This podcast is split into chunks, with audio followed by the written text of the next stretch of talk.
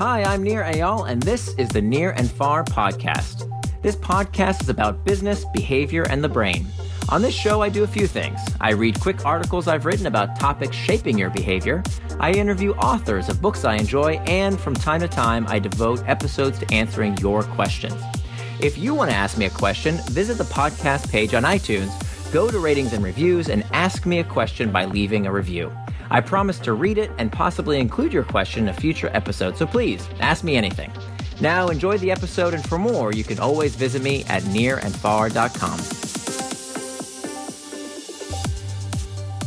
Good news your willpower isn't limited. Don't believe the ego depletion theory by Nir Eyal, narrated by Johnny Heller. Contrary to the ego depletion theory, willpower is not a depletable resource if you know how to use it wisely. It's common to hear people complain about feeling burned out or spent these days. However, these terms conjure a completely incorrect view of willpower based on a theory psychologists call ego depletion. Ego depletion theory says that willpower requires a reservoir of mental energy that can drain out. As I discussed at length in my book Indistractable and in previous articles, I disagree. Willpower is not a depletable resource. Plenty of new research has found that willpower is actually not used up like gas in a gas tank or charge in a battery. This raises the question if willpower is not a finite resource, then what is it? More practically speaking, how do we motivate ourselves to do things when we feel we lack willpower? Michael Inzlicht a professor of psychology at the University of Toronto and the principal investigator at the Toronto Laboratory for Social Neuroscience, offers a forward thinking understanding of willpower that dispels the myths. Inzlicht dissents with ego depletion theory. He believes that willpower is not a finite resource. Instead, it's more like an emotion.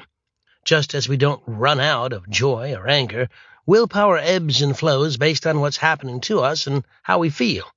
It's not the case that some people have a bigger reservoir of willpower than others. Some people are simply better at managing their moods. It's a skill, not a wellspring. It's not about ego depletion. Here's the right way to think about willpower. Seeing willpower through a different lens has profound implications on the way we focus our attention. For one, if mental energy is more like an emotion than fuel in a tank, it can be managed and used as such. For example, to determine the degree of control people feel regarding their cravings for cigarettes, drugs, or alcohol, researchers administer a standard survey called the Cravings Beliefs Questionnaire. The assessment is modified for the participant's drug of choice and presents statements like, Once the craving starts, I have no control over my behavior, and the cravings are stronger than my willpower. How people rate these statements tells researchers a great deal not only about their current state, but also how likely they are to remain addicted. Participants who indicate they feel more powerful as time passes increase their odds of quitting. In contrast, studies of methamphetamine users and cigarette smokers found that those who believed they were powerless to resist were most likely to fall off of the wagon after quitting. The logic isn't surprising, but the extent of the effect is remarkable. A study published in the Journal of Studies on Alcohol and Drugs found that individuals who believed they were powerless to fight their cravings were much more likely to drink again. An addict's belief regarding their powerlessness was just as significant in determining whether they would relapse after treatment as their level of physical dependence. Mindset matters. Just let that sink in. Mindset mattered more than physical dependence. What we say to ourselves is vitally important.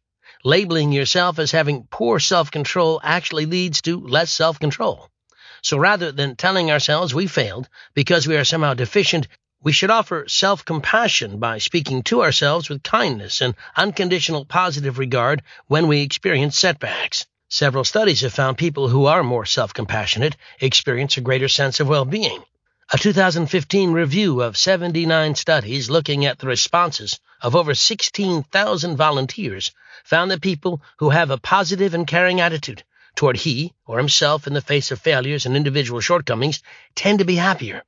Another study found that people's tendency to self-blame, along with how much they ruminated on a problem, could almost completely mediate the most common factors associated with depression and anxiety.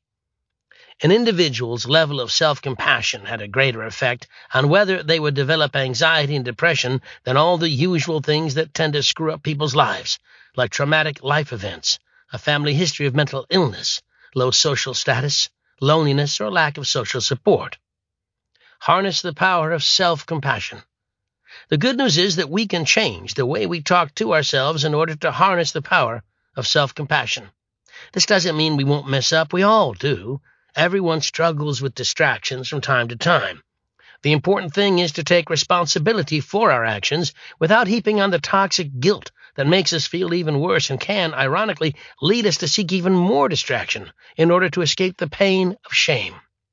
Self compassion makes people more resilient to letdowns by breaking the vicious cycle of stress that often accompanies setbacks. Give yourself more credit. If you find yourself thinking you're deficient in willpower or focus, remember that it doesn't really work that way. A healthier way to handle a lack of motivation is to tell yourself this is what it's like to get better at something, and you're on your way. We can use self compassion to rebut the voice in our heads that tells us we're inadequate. After all, we don't have to believe everything we think. We can cope with uncomfortable internal triggers by reflecting on rather than reacting to our discomfort. If we believe we are short on willpower and self control, then we will be. If we decide we're powerless to resist temptation, it becomes true. If we tell ourselves we are deficient by nature, we will believe every word. Thankfully, you can choose not to believe this false narrative. You're only powerless if you think you are. Thanks for listening to this episode of the Nir and Far podcast. You can always find more at my blog, nirandfar.com. And don't forget, if you have a question you'd like me to explore in a future episode, leave me your question in the form of a review for the podcast on iTunes.